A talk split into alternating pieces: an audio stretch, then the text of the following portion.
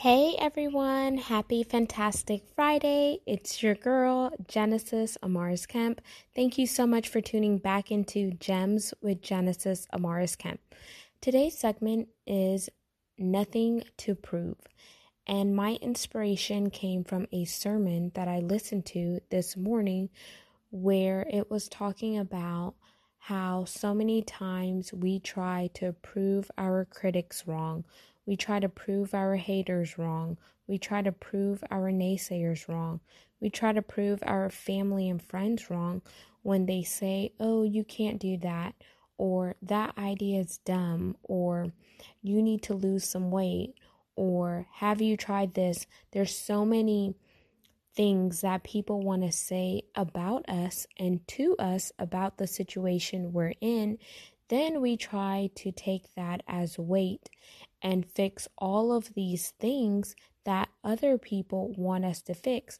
When in reality, all we need to do is fix it for ourselves and be who we were authentically created to be without worrying about proving something to someone, without worrying about trying to one up the next man or one up the next woman.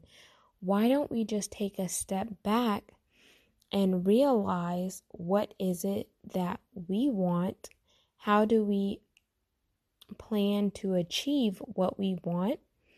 And how are we going to face our fears head on without worrying about societal pressures without worrying about influencers without worrying about filters without worrying about trying to be perfect when in actuality, we already have the tools and resources that we need to succeed and run our race and win our race and thrive where we were planted to thrive.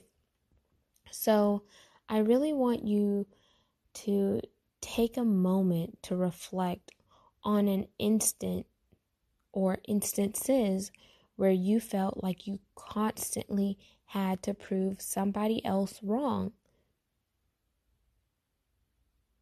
Do you have that moment? Okay, now go a little further and ask yourself how did you feel when you thought back on that moment? Did it make you feel some type of way? Whether it made you feel exhausted, whether it brought up emotions that were hard, whether you felt as if you weren't good enough, or did you feel drained mentally, physically, and emotionally by going into that past moment of feeling like you had to prove something to someone else who, in actuality, you did not need their validation or approval. You just needed the approval of yourself and you needed to believe in yourself. You needed to see your self worth.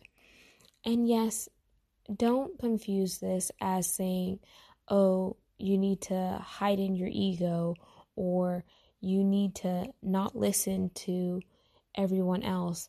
The whole point of this is to try to stop comparing yourself to other people and run your own race and run your race well because the minute you try to play to the strengths of other people who aren't in the same category that you're in or they may not necessarily want the same things you want to achieve in life then your goals visions purpose, dreams become stale because you're trying to assume the identity of somebody else.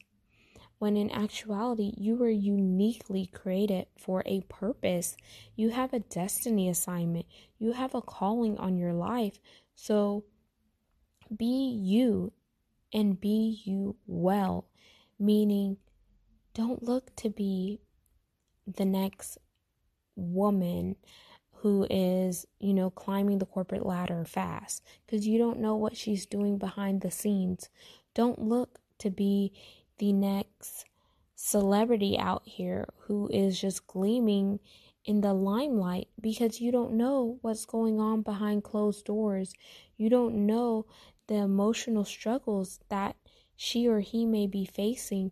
You don't know if they have to compromise their morals, their values, and their integrities to get in that spotlight. We may never know what the next man or woman is truly doing to achieve their level of greatness. And sometimes we see the outward appearance of other people, but we never see the inward appearance. We never see their heartstrings. We never see their emotional struggles and battles that they face. We never see how, you know, they may be battling in their mind versus good and bad. They may be in a power struggle. We never see that. We see the glamorous things. We see the glamour shots. We see the filters. We see their Twitter feed, their Instagram story, their Facebook story. We see their Twitch, their YouTube. We see all of the things, but are we really looking beyond the surface level? Or are we so busy trying to prove who we are to people who may not even be, be paying attention to us?